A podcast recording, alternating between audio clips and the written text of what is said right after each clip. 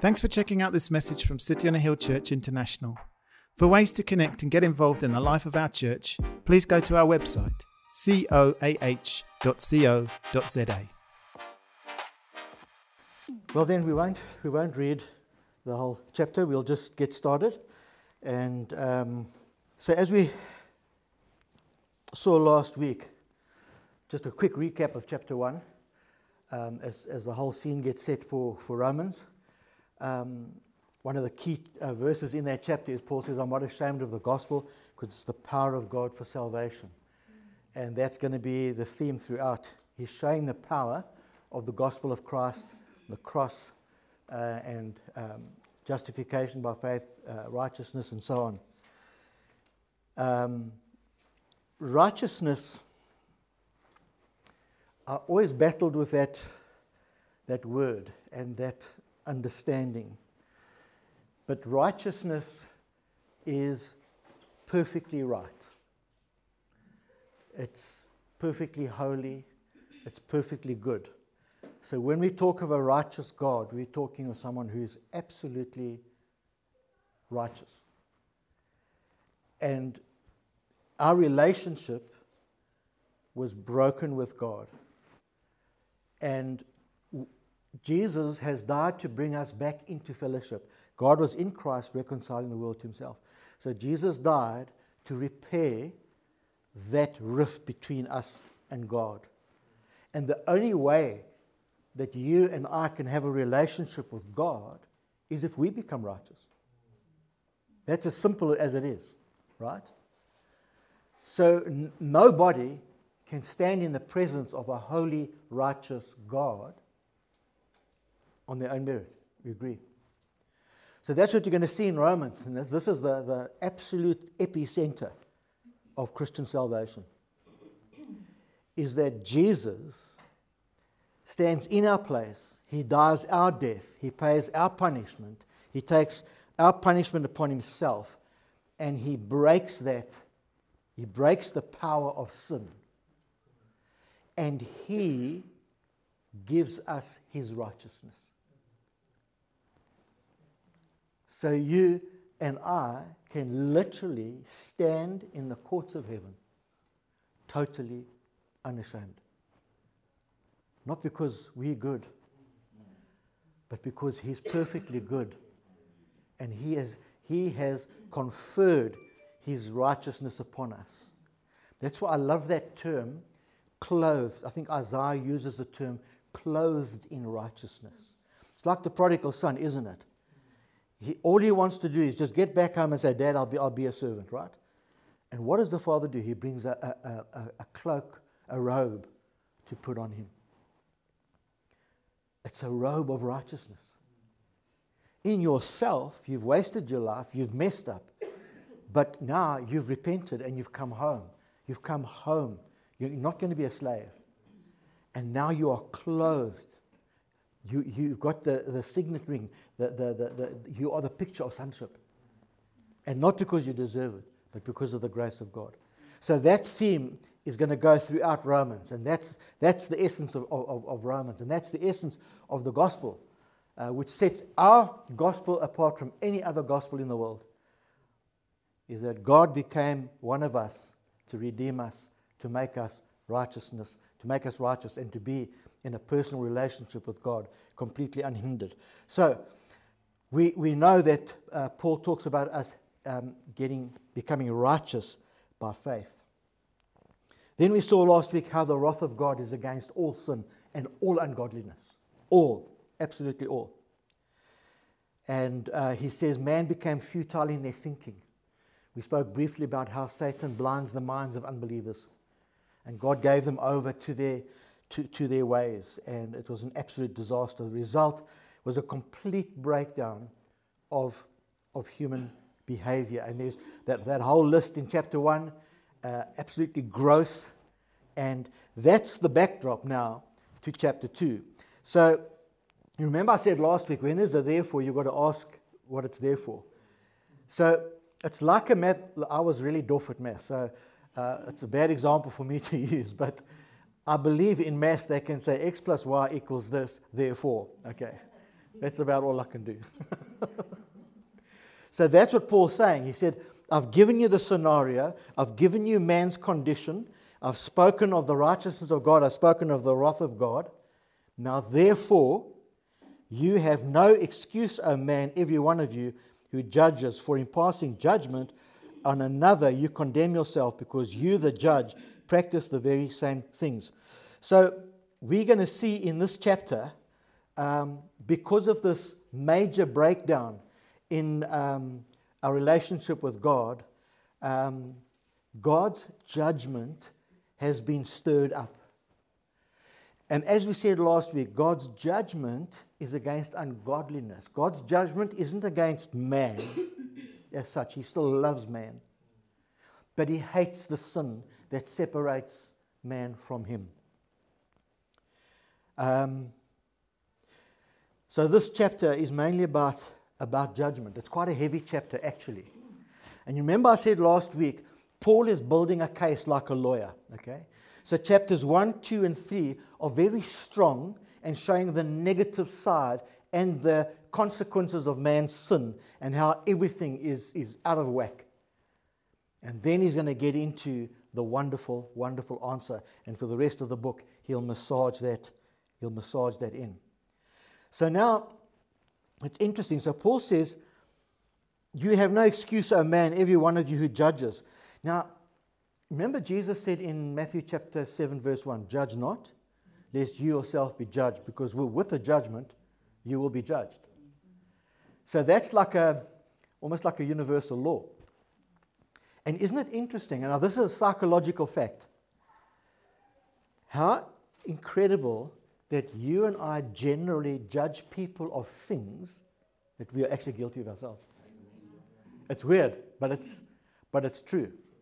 And as you're going to see in this chapter, Paul is addressing us generally, but you'll see that he's specifically speaking to the Jewish people, his kinsmen, as he says later on in, in, in the book of Romans.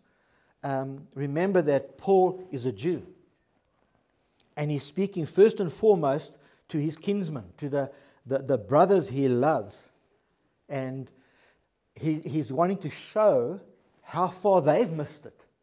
Because they've got the law. They are God's chosen people.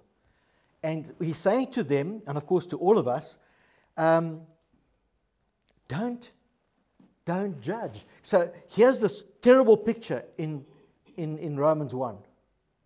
And it's so easy for the religious person to stand outside of that and say, yeah, no, those guys are really evil. And it's so easy for the Jews to say, yeah, no, you guys, you're really missing it. You really are bad.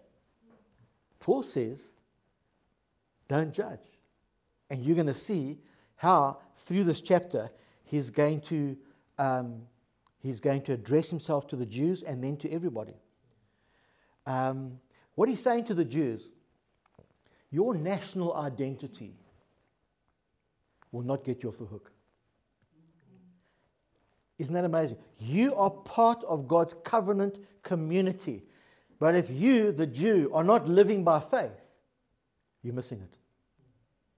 And I, you know, we, we, we kind of miss that sometimes. We think that just all the Jews, circumcised, uh, following the law, they're God's people.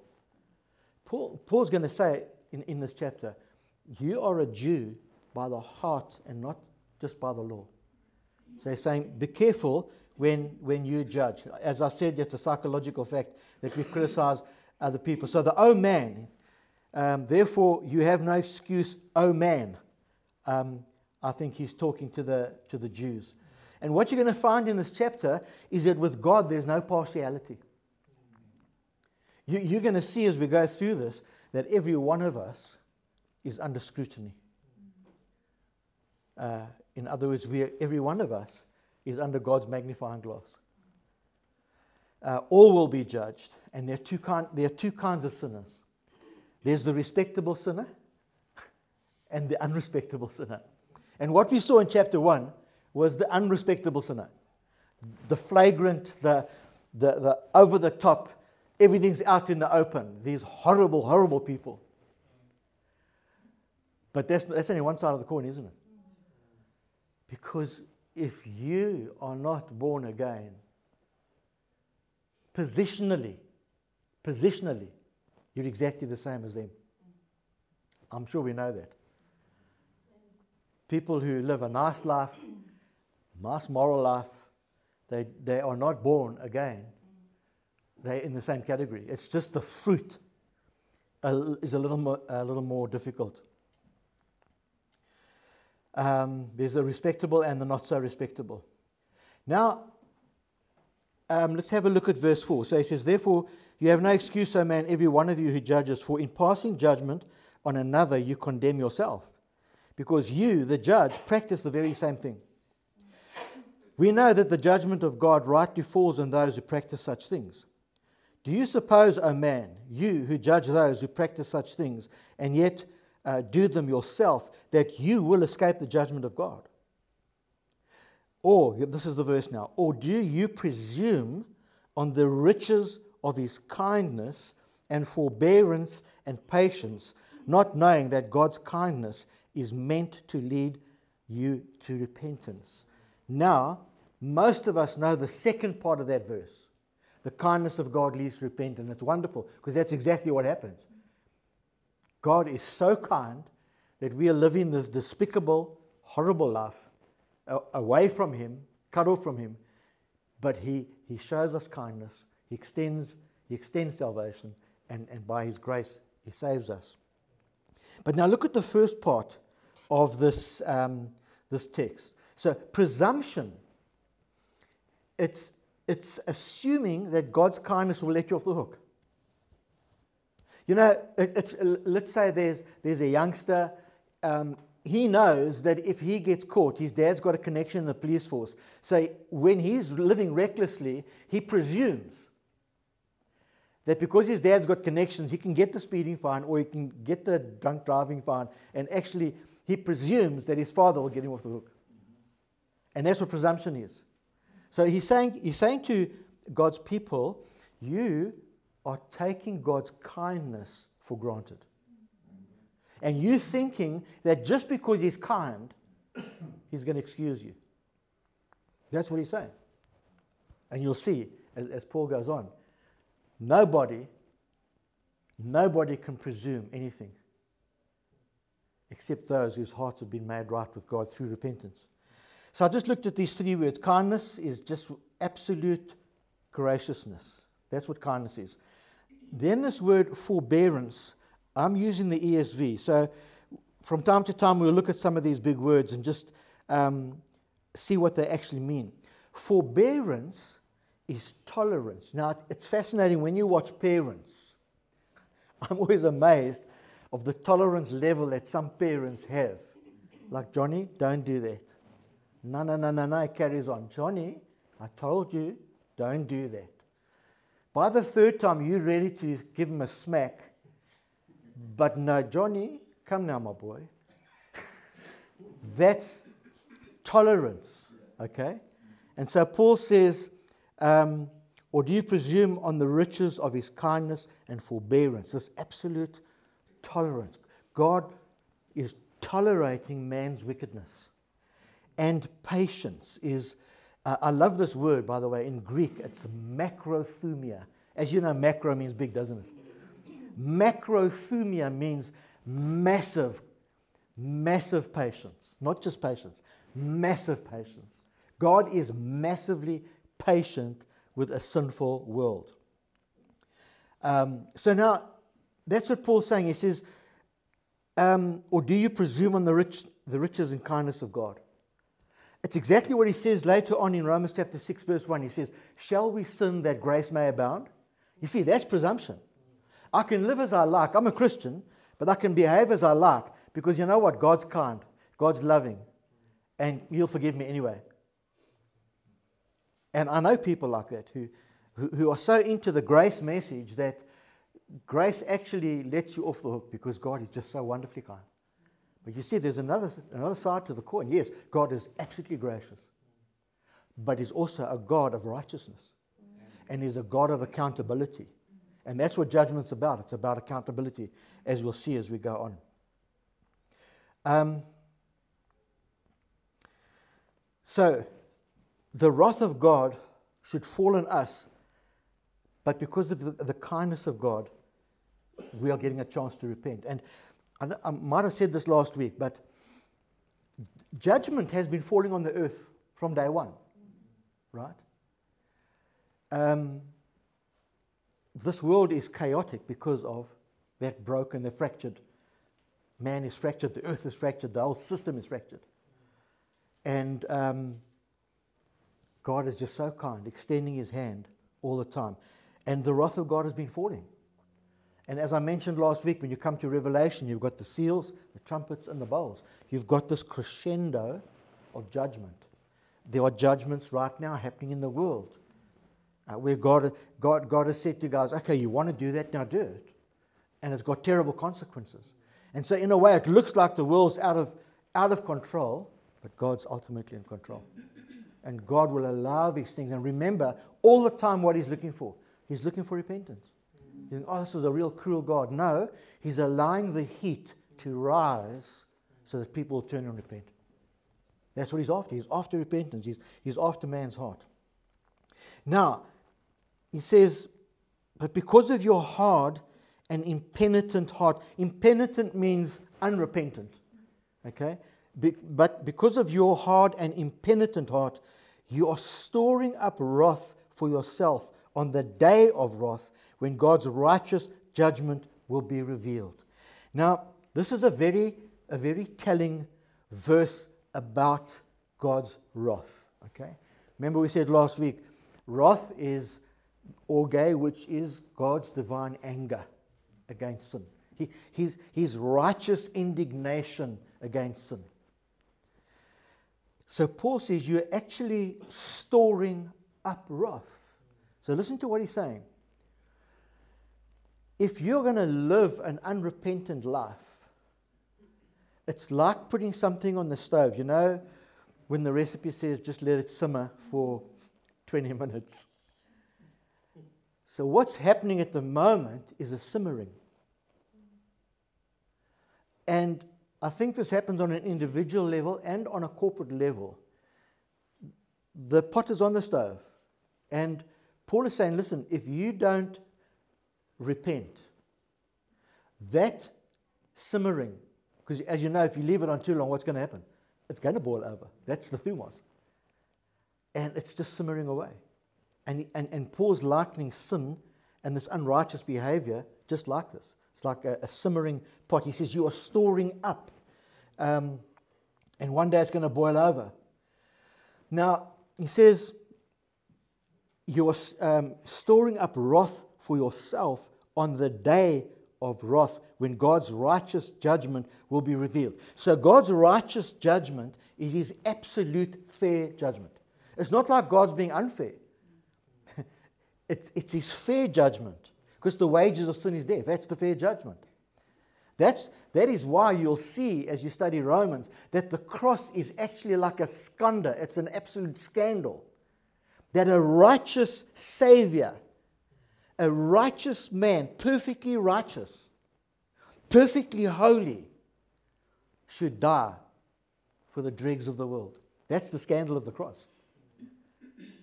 And so now the Jews understood the day of wrath. They, they understood very clearly through all the prophets. The prophets spoke about the day of the Lord. And that's the day of wrath. That's that moment when um, when when God's, where, where, where the simmering pot is going to boil, uh, boil over. And um, it's going to have terrible consequences. They understood the day of the Lord. And Paul's saying, and this would be pretty challenging to the Jew because he knew about the day of the wrath. And you know, it's very sobering, isn't it? Because we don't always think of judgment, do we? Excuse me. But we'll see just now, we are going to be judged. As Christians, we're going to be judged. But we'll see in a while what that entails. But we don't, we don't, we don't think of judgment. We don't think of accountability. And you know, Jesus constantly spoke about accountability. The whole thing of the talents, isn't it? You're going to have to come back and say, what did you do with your talents? There, there's an accountability. And um, we're going to stand before him one day. Um, so a day will come when God will judge the wicked. And that, of course, is carried over to the New Testament. In Hebrews nine twenty-seven, says, "And just as it is appointed for man to die once, and after that comes judgment, every every man," meaning woman as well, "are going to face judgment." Second Corinthians five says this, "For we must all appear before the judgment seat of Christ, so that each one may receive what is due for what he has done in the body, whether good or evil." Now here's a quote from Michael Eaton. He says, "Sins covered by the blood of Jesus will not be mentioned, but they won't be rewarded either." You know, this is something that we don't think about very much in the Christian faith. We've got this one-dimensional view of salvation. I'm dead to sin. I'm made alive. I've come alive in Christ. I live my life on this plane here on earth, and when I die, boom, I go to heaven, and there I live forever. A biblical view of our life is we're dead to sin. We get made wonderfully alive. I'm now born again. I'm alive in God. I'm in the journey of faith. I'm being conformed to the image of Christ. I'm being molded and shaped into the image of Christ. And then I'm living for His glory. And I have an inheritance in this life, but I also have an inheritance in the next life. And you know what one of our problems is, I think? We've got a wrong view of heaven. You know, this thing about spirits being with God in heaven is unbiblical. It's actually Platonism. You see, the Platonists, the Greek Platonists, they believed the body was just matter that was evil. And they couldn't wait to get their spirit to escape their body and be in a place of peace. So that picture of heaven is not biblical. We are going to have glorified bodies. We, we are not escaping anything. We're just going to be made complete. And you know the wonderful thing is, there's a lot we don't know about the next life. But we've been given a good chunk, haven't we? Jesus rose from the dead. His smashed up body on Friday was perfectly restored on Sunday, bar the, bar the scars. We had a taste of eternal life. John says, that which we've touched and handled, Jesus, they could see Him, they could talk to Him physically. He sat with Him, He broke bread with Him. Remember the Emmaus journey? So we've got some kind of a grasp. It's not these spirits playing harps on clouds, this, this very, very weird kind of spiritual ether kind of thing. And we we, we are, should be living for an inheritance. We don't have time to go into that, but inheritance is spoken of again and again and again in the, in, in the Bible. And it's quantified by Jesus. Great is your reward in heaven. And so he, he quantifies a lot of it. And so we're not just living here on this plane, doing our best, and then choop, we, we slip up and, and it's all fine. No, we can lose our reward. That's That's the challenge. We can lose our reward. Paul, Paul talks in the Corinthians about escaping through the flames. Remember, he says, if you've um, built on precious stones or with wood, hay, and stubble, what does he say? The fire is going to test it. And when the fire comes, what are you left with? It's only the precious stones that are left. So he says, you, you, you kind of, you just get in. Your tail feathers are singed and well, you, you've got in. But there's no, there's no great reward. And I don't know how all the reward works out. But clearly the scripture talks about living for an inheritance, living for the reward, getting prepared for eternity. And so Michael Eaton says, sins covered by the blood of Jesus will not be mentioned, but they will not be rewarded either. Sins that require confession will be exposed. I find this a very sobering thing. I like to believe that if my accounts with my Heavenly Father are up to date, that I'm living a cleansed life, Because th- th- that's what Michael Eaton is saying, and I, I, and I believe that to be true. The only things that can be judged are the things I haven't repented of, that haven't been cleansed. Because the moment I confess, Jesus cleanses and forgives. So for me, my challenge, my personal challenge is, I want to be up to date in my accounts with God. Yes, I'm righteous. He's made me righteous. I'm absolutely right before Him. And I had nothing to do with it. It's His absolute goodness and mercy. I am right. But when I stand before Him one day, I'm going to give an account of my life. And the older you get, the more account you're going to have to give. And um, to me, it's a very sobering thing. I know, I think it was Archie Kendall, uh, Michael Eaton's very close friend, also a wonderful preacher. He said, just imagine if on the day of judgment there are T V screens all over the place. And they just kind of connect you, and there's Malcolm's life. Imagine. I think it's scary. But that which has been cleansed by the blood won't be there. Someone else, more, more in the D V D days, they said, imagine a D V D of your life being splashed up on the screen. And there's Malcolm, blah, blah, blah, and boom, there's just a blank spot. You know, you know, like when you know they're editing the video, and, and there's a blank spot. Hey, what's happened here? No, no, that was something cleansed by the blood. So you don't see it. And then it goes on, and then another blank spot. It's been cleansed by the blood. Does that make sense?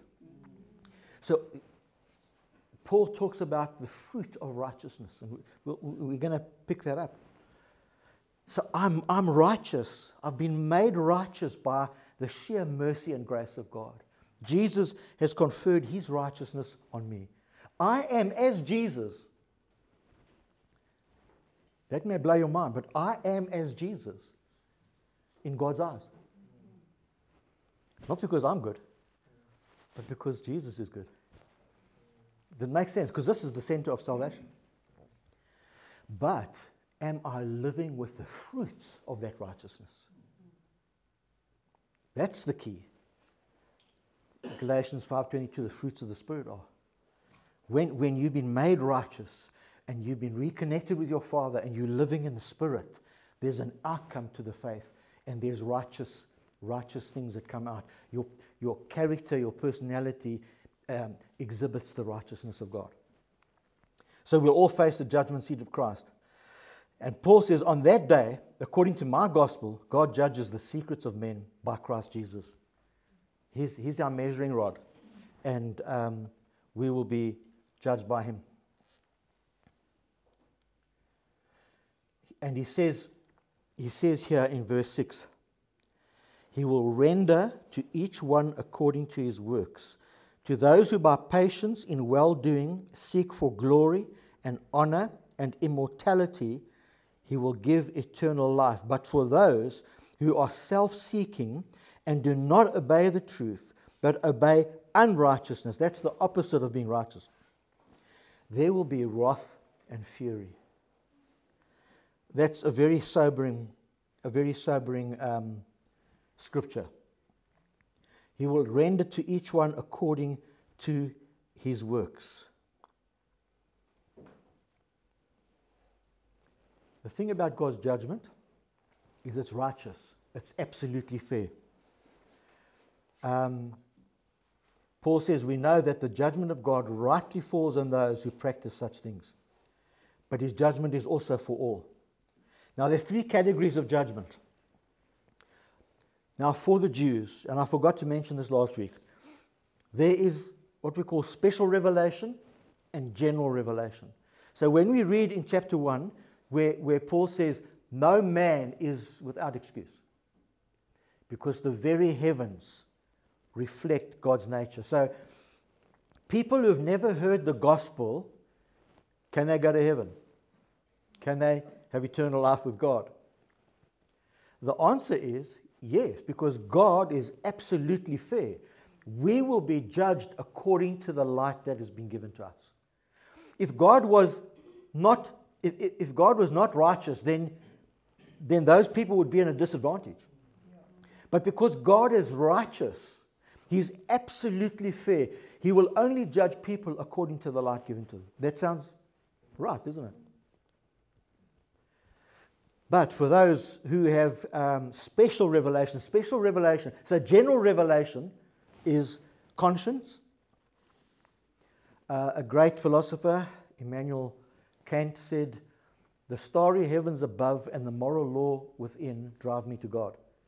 That's the man who's not even a Christian, but he's saying there's a moral law in the universe.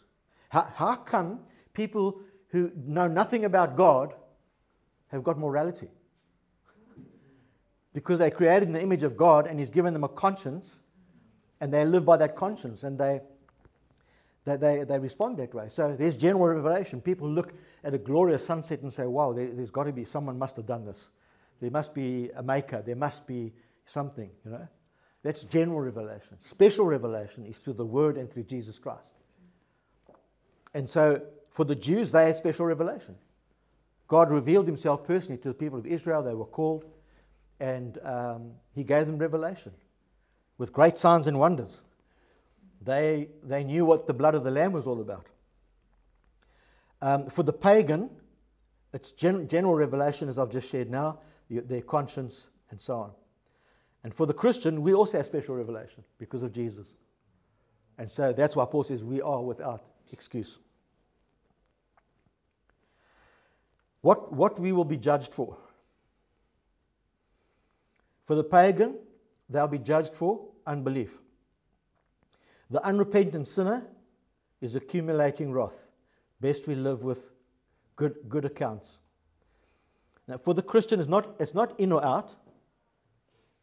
We're saved, we're in. But we will be, be judged for our works. We'll be given an account for our life and our works. Um... One of the scholars, uh, Robert Mount, says, works don't save us. Faith does. Our works show our faith uh, judges, th- that God judges by how much uh, difference it makes in how a person actually lives. And Michael Eaton says, faith enables the godly life, and it is the godly uh, or ungodly life that is judged, not the faith itself. Timothy Keller's got a very nice way of putting it. He says, the apples on an apple tree prove life, but they don't provide life. The apples on an apple tree prove life. If there's an apple, it's alive. But they don't provide life. And so we can say we're Christians, but is the fruit of righteousness coming out? Our works will be judged. Um, the outcome of our faith will be judged. Um, Michael Eaton says it's not about our justification. We've passed judgment already. Isn't that wonderful? Do you realize that? Jesus was judged. Jesus entered so into our experience that He cried out, "My God, my God, why have you forsaken me?" To me, that is the absolute epicenter of, of, of the work on the cross. Is where Jesus knew experientially what it means to be cut off from God. He knew it. And that, that is absolutely key to understanding salvation. Jesus entered into our lostness one hundred percent. He knew what it meant to be cut off from God. I find that very powerful. But He took our judgment, because the wage of sin is death. He took our death, and He broke that power.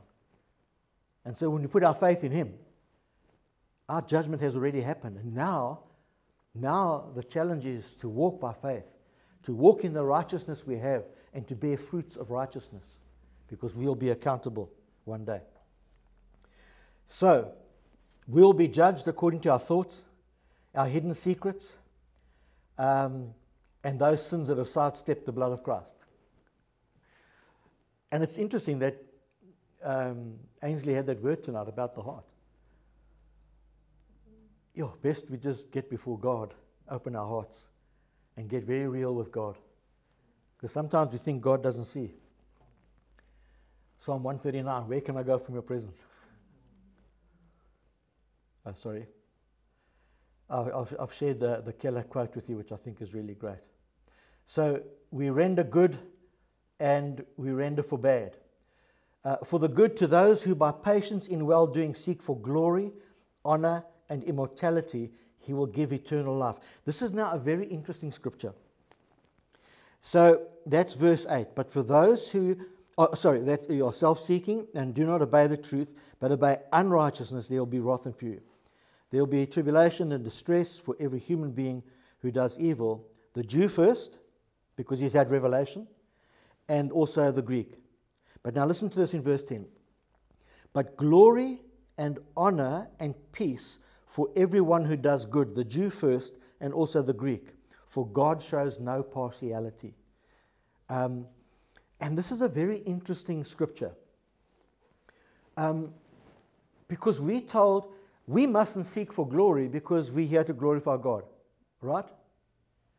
Now Paul says, actually, for those who seek glory, who seek honor, they'll be given eternal life. They'll be, they'll be given this wonderful quality of life. So, so what is he, what is he actually saying?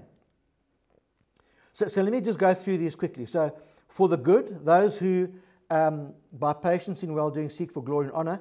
On the negative side, for the bad, but for those who are self-seeking and do not obey the truth but obey unrighteousness, there will be wrath and fury. Then there will be tribulation and distress for every human being who does evil, the Jew first and also the Greek. But glory and honor and peace for everyone who does good. This is not talking about self-glory. This is about us seeking God's glory. This is about us seeking to honor God. And, and, and that's the walk of faith. We are here to honor God. I just want to see something here. Um, then Paul gets into this whole thing of being hearers of the word and not doers only. Um, verse twelve, for all who have sinned without the law will also perish without the law, and all who have sinned under the law will be judged by the law. So God will only judge you according to what you've, what you've received. Um, we've spoken about the general revelation, our conscience. Um, and then he says in verse thirteen, for it is not the hearers of the law who are righteous before God, but the doers of the law who are who will be justified. And here he's talking about Christian behavior. Because once you've been justified, you've been completely and utterly let off the hook. Someone has said, justified means just as if I'd never sinned. Because you are now counted as righteous. And we'll go into that as Paul Uh, un- unlocks that for us. Um, remember what James says in James one twenty-three. But be doers of the word and not hearers only, deceiving yourselves. For if anyone is a hearer of the word and not a doer, he is like a man who looks um, intently at his natural face in the mirror and then forgets who he's seen. And Paul goes into that whole thing, if you've got faith, there must be works. We don't work for our salvation. But our faith expresses works that glorify God. Um, verses fourteen to fifteen, he says, for when Gentiles who do not have the law by nature do what the law requires, they are a law to themselves, even though they do not have the law. They show that the work of the law is written on their hearts, while their conscience also bears witness, and their conflicting thoughts accuse um, or even excuse them. Now, in, in English, we've got this saying, he's a law unto himself. But we use that negatively, don't we? Oh, he's just a law to himself.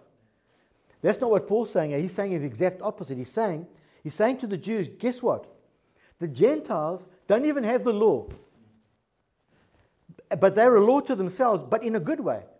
They are obeying the law without having the law. That's what he's saying.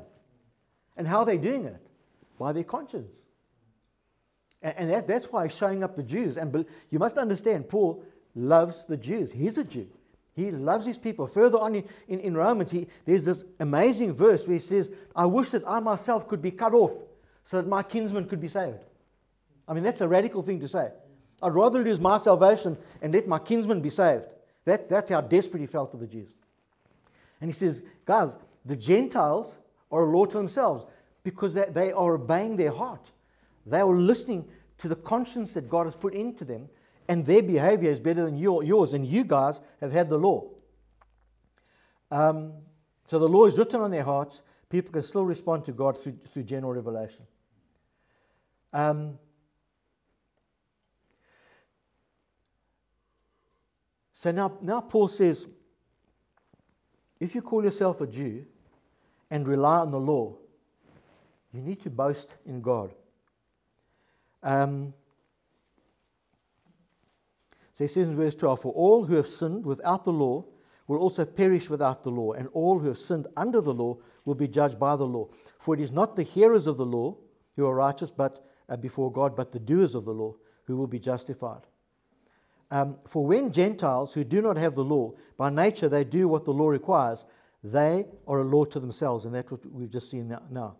And he says in verse fifteen, they show that the work of the law is written on their hearts, while their conscience also bears witness, and their conflicting thoughts accuse or even excuse them on that day when, according to my gospel, God judges the secrets of the men by Christ Jesus.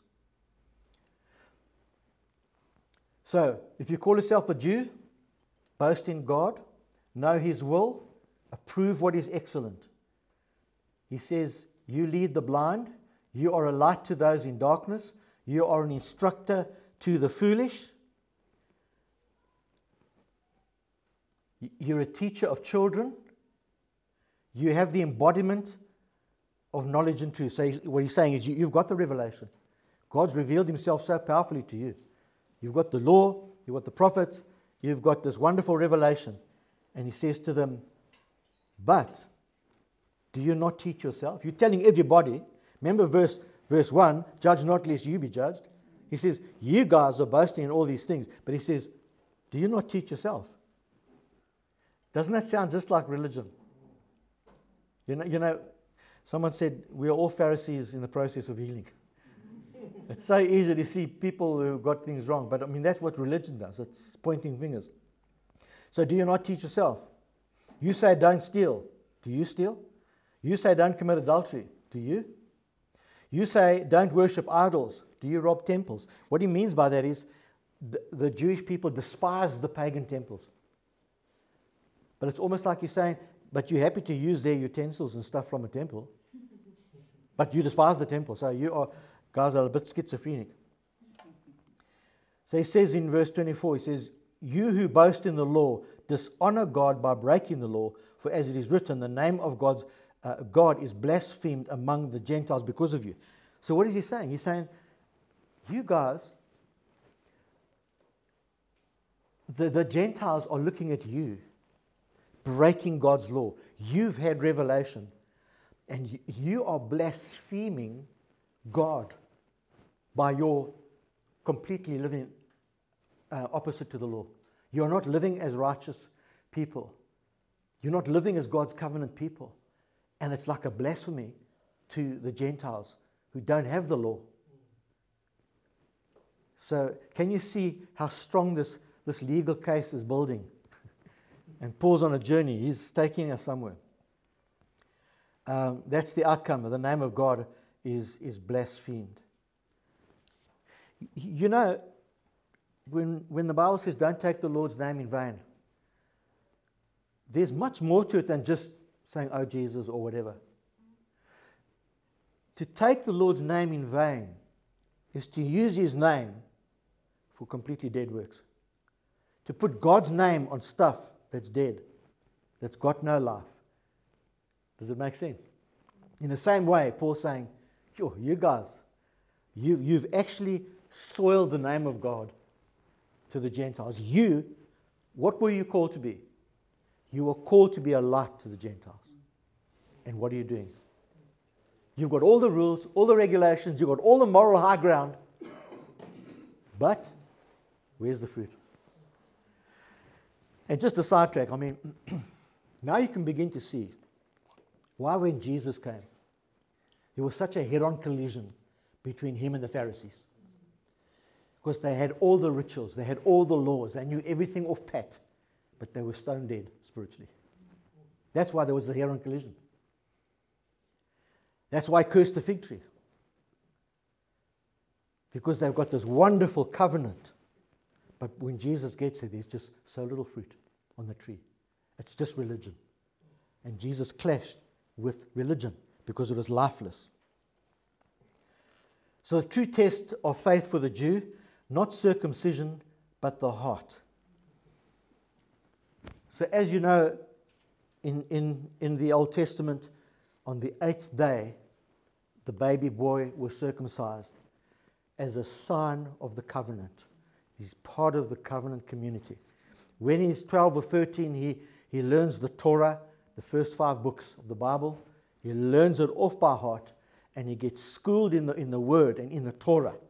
And then he has his bar mitzvah. And he's now officially acknowledged as being part of God's covenant community. So circumcision is a very interesting thing because it was the mark of faith. It was the mark of being part of God's covenant community. And, and Paul, Paul wants to address this as well. So what he's saying is, you've been circumcised, you've got the mark of, of being part of God's covenant people, but where's the fruit? Where's the fruit? He says, for no one is a Jew who is merely one outwardly, nor is circumcision outward and physical. But a Jew is one inwardly, and circumcision is a matter of the heart, by the Spirit, not by the letter. His praise is not from man, but from God. I don't know if you've ever thought, the people of Israel, people seem to make out that because it was before Christ, they had no relationship with God. Do you believe that the average Jewish person could be, could have a relationship with God? It's not a trick question. Yes, they could. Why would God call these people? Why would He deliver them by the blood of the Lamb and them not to have a relationship? Yes, we know they had to go and, and perform the sacrifices, but they were part of it. And people in the Old Testament could relate to God, just not at quite the level that we can through Jesus. And uh, Paul is talking about this whole thing of, of heart religion. And, and he's saying to the, the, the Jews and to Gentiles, the issue is faith. The issue is faith, even for the Jew. That's what he's saying to the Jews. Yes, you're part of God's covenant people, but you've got to personally respond in faith to God. And yes, you can say, I'm circumcised, I'm part of the Jewish nation, I'm part of the covenant. But where's your faith? Because without faith, you can't please God. Without faith, you can't relate to God. And so he's challenging them uh, about that. And so we've come to the end, and I just want to um, round that off. So in verse twenty-five, just we'll read, read these last verses. So he says, for circumcision is indeed of value, if you obey the law. But if you break the law, your circumcision becomes uncircumcision. It's still there physically, but it's, it's showing your heart hasn't changed. What does Ezekiel thirty-six twenty-six say? I call it the Chris Barnard uh, scripture. A new heart I'll give you, says the Lord. Ezekiel speaking to Old Covenant people. He's not speaking to New Covenant people. Yes, we, we see the wonderful benefit of it, that in Jesus we get a new heart. But he's speaking to the Old Covenant people. He says, a new heart I'll give you, and a new spirit I'll put in you. I'll take out your heart of stone, and I'll give you a heart of flesh. And so for the Jew, you can be circumcised physically. You can go through the Torah. You can go through your prayers and all your rituals. But if you're not circumcised in your heart, if your heart's not being renewed by God in the Spirit, it's just dead works. So he says then in verse twenty-seven, then he who is physically uncircumcised but keep the law will condemn you who have the written code and circumcision but break the law. Can you see what he's saying? He's saying, listen, you guys think you are so good because you're part of the covenant. You're circumcised. You can physically see you are a Jew. But he says, now here's the deal. Here's Gentiles got no mark. They're not in the covenant community, but they're living in a way that actually shames you. So he says, um, uncircumcised but keep the law will condemn you who have the written code and circumcision but break the law. For no one is a Jew who is merely one outwardly, nor is circumcision outward and physical. But a Jew is one inwardly, and circumcision is a matter of the heart by the Spirit, capital letter, the Holy Spirit, not by the letter. His praise is not from man but from God. And I want to just give you a cross-reference um, scripture where Paul talks in Colossians, and he says um, that Jesus is the head of all rule and authority. In him also you were circumcised. Now he's speaking to New Covenant people. He says, in him also you were circumcised with a circumcision made without hands, by putting off the body of the flesh by the circumcision of Christ, having been buried with him in baptism, in which you were also raised with him through faith in the powerful working of God who raised him from the dead. So, isn't that interesting? Now listen to this. So circumcision, they get physically cut, right? There's blood. And what happened when the first Christian message got preached today at Pentecost? It says they were cut to the heart. There's the cutting. God, God opens the heart.